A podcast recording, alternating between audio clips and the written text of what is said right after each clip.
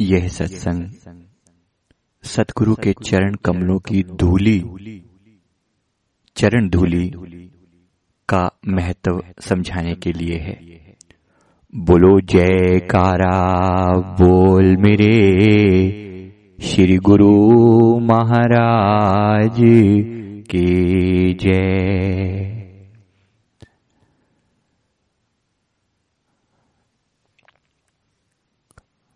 महापुरुषों की वाणी में सतगुरु के चरणों की महिमा गाई है।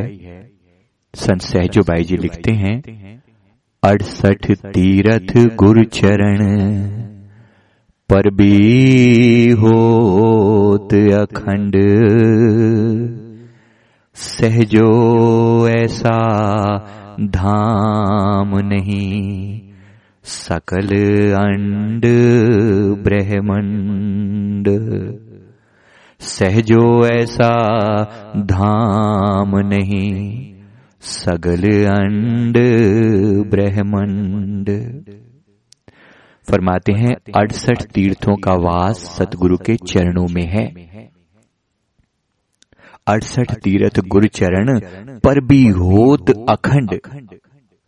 गुरुदेव के चरण कमल जो हैं एक अखंड पर्वत के समान है जिन जिसको किसी भी तरह की नेगेटिविटी के द्वारा हटाया नहीं जा सकता वो अखंड है।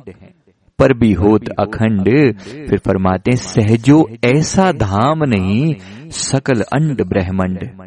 तुम सारे ब्रह्मांड की परिक्रमा कर लो तब भी तुम्हें ऐसा सुंदर धाम प्राप्त नहीं होगा जैसे सदगुरु के चरण कमलों का रूपी धाम हमें मिला है अड़सठ तीर्थों का वास है। हिंदुस्तान में अड़सठ तीर्थ कहे गए हैं अलग अलग जगहों पर आधारित हैं। पवित्र से पवित्र जितने भी स्थान हैं सब इसमें काउंट हो। जाते हैं। सभी पवित्र जो तीर्थों का जो टोटल काउंट है वो अड़सठ है 68 गिना जाता है।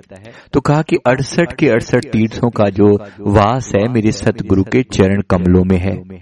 अड़सठ तीर्थ गुरु चरण पर भी होत अखंड सहजो ऐसा धाम नहीं सकल अंड ब्रह्मंड। ये गुरु महाराज जी के चरण कमलों का महत्व। इन्हीं चरण कमलों को छूकर जो चरण धूली बनते हैं। जिसको हम श्री दरबार से प्राप्त करते हैं, उस चरण धूलि का बड़ा महत्व है। उस चरण धूलि को लगाने से न जाने कितने ही कष्ट लोगों के कट जाते हैं, कितने ही दुख दूर हो जाते हैं, कितनी ही बीमारियाँ लोगों की कट जाती हैं, कितनी ही मुसीबतें से लोग छूट जाते हैं, गुरु महाराज जी के चरण कमलों की धूली। इन्हीं चरणों को लगाने से मिल बनता है चरणामृत। गुरुदेव के चरण कमलों को जल से स्नान करवाकर वो जो चरणामृत बनता है उस चरणामृत का भी विशेष महत्व है। उस चरणामृत का पान करने से ऐसा हमारे संतों ने फरमाया कि उस चरणामृत का पान करने से एक मौत का लेखा खत्म होता है। एक बारी पान करने से एक मौत का लेखा खत्म होता है। इसका मतलब है कि अगर हम रोज सुबह शाम आरती के बाद जैसे चरणामृत का पान करते हैं तो दिन में दो मोते तो हम अपनी वैसे ही काट लेते हैं।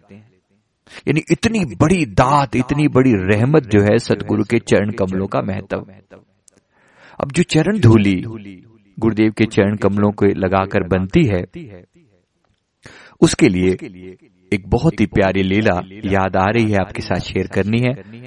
श्री सदगुरुदेव भगवान जी का एक सेवक हमारे दरबार का, उनको कोई एक बार तकलीफ़ हो गई, कोई शारीरिक तकलीफ़ थी, बड़े इलाज करवाए, लेकिन किसी तरह से वो तकलीफ़ ठीक ना हो।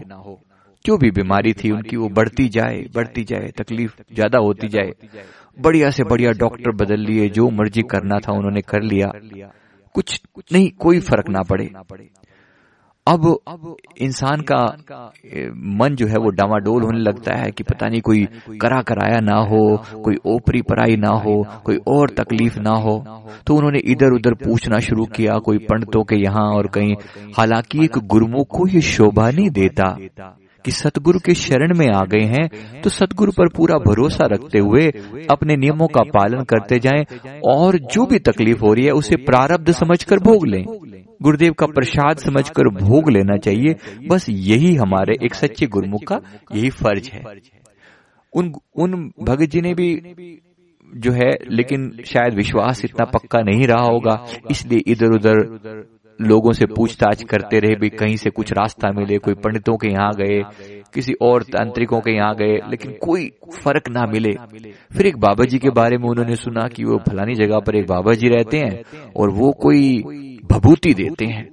और वो भभूति से बड़े से बड़ी बीमारियाँ जो हैं, वो ठीक हो जाती हैं, बड़े से बड़े रोग ठीक हो जाते हैं। बड़ा मन में उत्साह जागा कि चलो, शायद कुछ हो जाए। तो लाइनें लगी हुई थी। वहाँ गए तो उनका कुछ दिन फिक्स था टाइम फिक्स था तो वहाँ गए लाइन में लगे। और बड़ी मुश्किल से डेढ़ दो घंटे की लाइन लगने के बाद जब उनका नंबर आया तो वो जो बाबा जी सामने बैठे हुए थे उन्होंने उनकी तरफ़ देखा उनके चेहरे पर जैसे हम सदगुरु के जो सेवक होते हैं ना उनके ऊपर एक स्टैंप लगी होती है। सदगुरु के चरण कमलों की छाप छाप होती है। उसने पहचान लिया कि ये तो कोई गुरमुख है। तो उसने कहा कि उनके बारे में थोड़ा पूछा फिर कहा कि आप कोई गुरमुख हैं क्या आपने किसी गुरु से कोई नाम लिया हुआ है? उसने कहा जी हाँ मैंने श्री आनंदपुर दरबार से नाम लिया हुआ है। अब ये कह सुन, सुनना था कि बाबा जी एकदम से नाराज़ हो गए। कहते तुम अनंतपुर दरबार का नाम लिया हुआ चले जाओ यहाँ से। मैं तुम्हारा इलाज नहीं कर सकता। जाओ। जाओ यहाँ से। मैं तुम्हारा इलाज नहीं कर सकता। मैं तुम्हारा इलाज नहीं कर सकता, तुम्हारे गुरु ही तुम्हारा इलाज कर सकते हैं। इनको मन में बड़ा दुख हुआ कि यार, इन्होंने अच्छा खासा मैं ठीक दवाई देने, दे देते, भभूति, और मैं ठीक हो जाता। लेकिन वो इन्होंने तो भगा दिया। बड़ा मन में दुख आया। फिर वापस चले आए। फिर लोगों ने उनको थोड़ा उत्साह दिया कि बाबा जी बड़े पहुँचे हुए सिद्ध हैं। उस विभूति से बड़े बड़े रोग ठीक हो जाते हैं। एक बार दोबारा प्रयास कर लो। हो सकता है बाबा जी का मूड उस दिन खराब रहा हो, इसलिए तुम पर चिल्ला दिए हो। वो दोबारा लाइन में लगे। दो तीन घंटे लग के फिर नंबर आया। और जाते ही फिर जैसे ही सामने गए, उन्होंने तुरंत उनको फिर से इसी प्रकार से नाराज़ होकर गुस्से में चिल्लाकर जो है, उनको कहा कि तुम्हें पहले नहीं बताया था हमने। तुम चले जाओ यहाँ से, तुम्हारा इलाज तुम्हारे गुरु महाराज कर सकते हैं। और वो भगत जी इस बात को पकड़ नहीं रहे कि वो इशारे क्या कर रहे हैं कि तुम्हारे गुरु महाराज तुम्हारा इलाज कर सकते हैं। वो बार बार उन्हीं के पास पहुँच जाते, दो बार पहुँचे। अब फिर फिर आकर उनका दिल तो नहीं किया कि जाएँ, लेकिन फिर लोगों ने उत्साह किया कि भाई, पता नहीं कोई नाराज़गी होगी। अब तुम एक काम करना, तुम जाके ये बताना ही मत। थोड़ा सा अपना भेष सा चेंज कर लो। भेष बदल लो थोड़ा बहुत इस तरीके से कि ताकि समझ में ना आए उनको और तुम किसी और ढंग से अपना परिचय दो और ये मत बताना कि तुम अनंतपुर दरबार के हो। वो दोबारा तिवारा गए और फिर लाइन में लगे जैसे तैसे करके पहुँचे। अब इन्होंने अब ये तो जो बाबा जी थे, इनकी कम से कम कुछ ऐसी सिद्धि तो थी कि वो चेहरे को देख रहे हैं, वो जो गुरु महाराज जी की जो स्टैम्प लगे हुई है माथे पर, उस नूर को पहचान रहे हैं वो। वो चेहरा थोड़ी देख रहे हैं, वो नूर पहचान रहे हैं कि इनके ऊपर जो रोशनी है, वो एक पूर्ण गुरु की रोशनी है। गुरुमुखो नोट कर लीजिए इस बात को, क्योंकि बहुत बड़ी चीज़ है। सदगुरु जो हमें दीक्षा देते हैं तो अपने चरणों के साथ जोड़ देते हैं। गुरुदेव की स्टैंप लग जाती है हमारे ऊपर। और उसके बाद से सदगुरु पूरी तरह से हमारे माथे पर विराजमान हो जाते हैं और पल पल हमारे साथ रहते हैं। श्री गुरु माई का नूर उसने देखा होगा। तो बाबा जी ने फिर उसको कहा, उसको फिर देखते ही नाराज़ हो गए। कहते, तुझे समझ नहीं आता मुझे तुम्हें कहा है? तुम अपने गुरु के पास क्यों नहीं जाते? उसने कहा, प्रभु, मैं किसी, मेरा मेरा कोई गुरु नहीं है, मैं बस आपके शरण में आया हूँ, आप मुझे ठीक करो। इस बार उन्होंने बिल्कुल ही, जो है वो नाम, गुरु का नाम ही पीछे कर दिया। हालाँकि वो पहचान गए थे, लेकिन जब इसने कहा कि मैं तो आपकी शरण में आया हूँ, मुझे, मेरा कोई गुरु नहीं है, आप ही मुझे ठीक करो, मुझे नहीं पता, मुझे तो ठीक होना है। बाबा जी ने इनको, बड़ा इनके नेत्र जो है ना, ऐसे लाल हो गए। इन्होंने कहा इनके नेत्रों से आँसू टपकने लगे। इन्होंने का, तेरा कोई गुरु नहीं है? तू कैसे बोल रहा है तेरा कोई गुरु नहीं है? तू जानते है तू क्या कह रहा है? तू जानते है तू क्या कह रहा है? तेरे गुरु कौन है? उन गुरु को तू नकार रहा है जो सृष्टि के मालिक है। इसके बाद बाबू जी ने उसका हाथ पकड़ा का चल तुझे कुछ दिखाता हूँ। तो मेरे पास आया ना तू? तो मेरे पास आया है भभूति लेने के लिए। आ, दिखाता हूँ तेरे को। हाथ पकड़ा, अंदर लेकर गए। जिस कमरे में वो बैठे हुए थे, उसके बीच में एक और कमरा था। तीन कमरे एक के बाद एक ऐसे थे। एक कमरे में तो बैठ के लोगों से मिल रहे थे। उसके बाद एक और कमरा था जो उनके आराम का कमरा था। उसके पीछे एक और कमरा था। उस पर आगे पर्दा लगा हुआ था। उसने जाकर वो पर्दा हटाया बाबा जी ने, और क्या देखता है सामने उनके श्री गुरु महाराज जी की, हमारे श्री गुरु महाराज जी की मूर्त वहाँ पर विराजमान है। और बड़ा सुंदर मंदिर उन्होंने बना रखा है अंदर। उसने नतमस्तक किया, श्री गुरु महाराज जी के आगे दंडवत प्रणाम किया, कहते, इन्हीं गुरु का शिष्य है ना तू?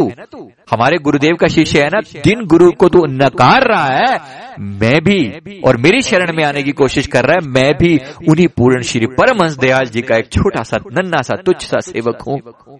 और और इस बात को समझ लो कि ये जो भभूति मैं आपको प्रदान कर रहा हूँ, जिसको लेने के लिए तुम दो दो घंटे लाइनों में लगे हो, जिसको लेने से हज़ारों लोगों की हज़ारों बीमारियाँ ठीक हो जाती हैं, ये कुछ और नहीं। मेरे सतगुरु की चरण धूली है।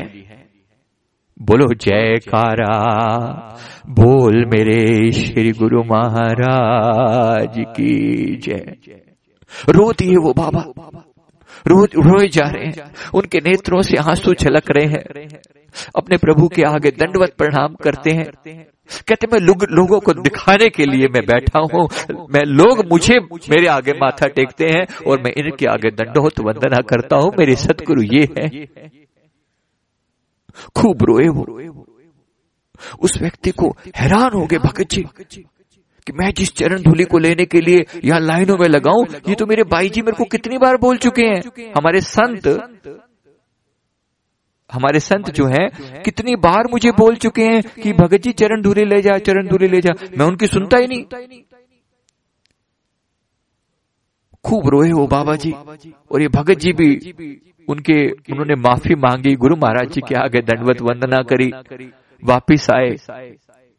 और ऐसे गुरुमुख आपको बताने के लिए मैं बता दूँ कि ऐसे न जाने कितने लोग कितने लोग वो गुरु महाराज जी का नाम नहीं करते, लेकिन वो सदगुरु के सेवक हैं हमारे। इस वक्त बहुत से जो प्रसिद्ध बाबा जी या संत जन जो आप सुनते हैं ना, उनमें से कितने ऐसे हैं जिन्होंने हमारे गुरु महाराज जी से दीक्षा ले रखी है, लेकिन वो बाहर रूप से दिखाते नहीं है। अंदरूनी रूप से वो गुरु महाराज जी के चरणों का ध्यान करते हैं। ऐसा हमें एक बार गुप्त रूप से कहीं पता चला था। अंदर से कहीं रहस्य विदित हुआ था कि ऐसा भी है। खैर खैर मेरे कहने का मतलब सिर्फ़ इतना सा कि गुरु महाराज जी के चरण कमलों की धूल को का इतना महत्व है उस भगत जी ने बाद में वो चरण कमलों की धूल जो है चरण धूली बाई जी से जाकर ली और उसका सेवन किया श्रद्धा और प्रेम के साथ। अब उसकी आँखें खुल चुकी थी।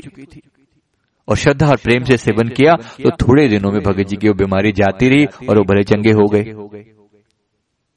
बोलो जयकारा, बोल मेरे श्री गुरु महाराज की जय।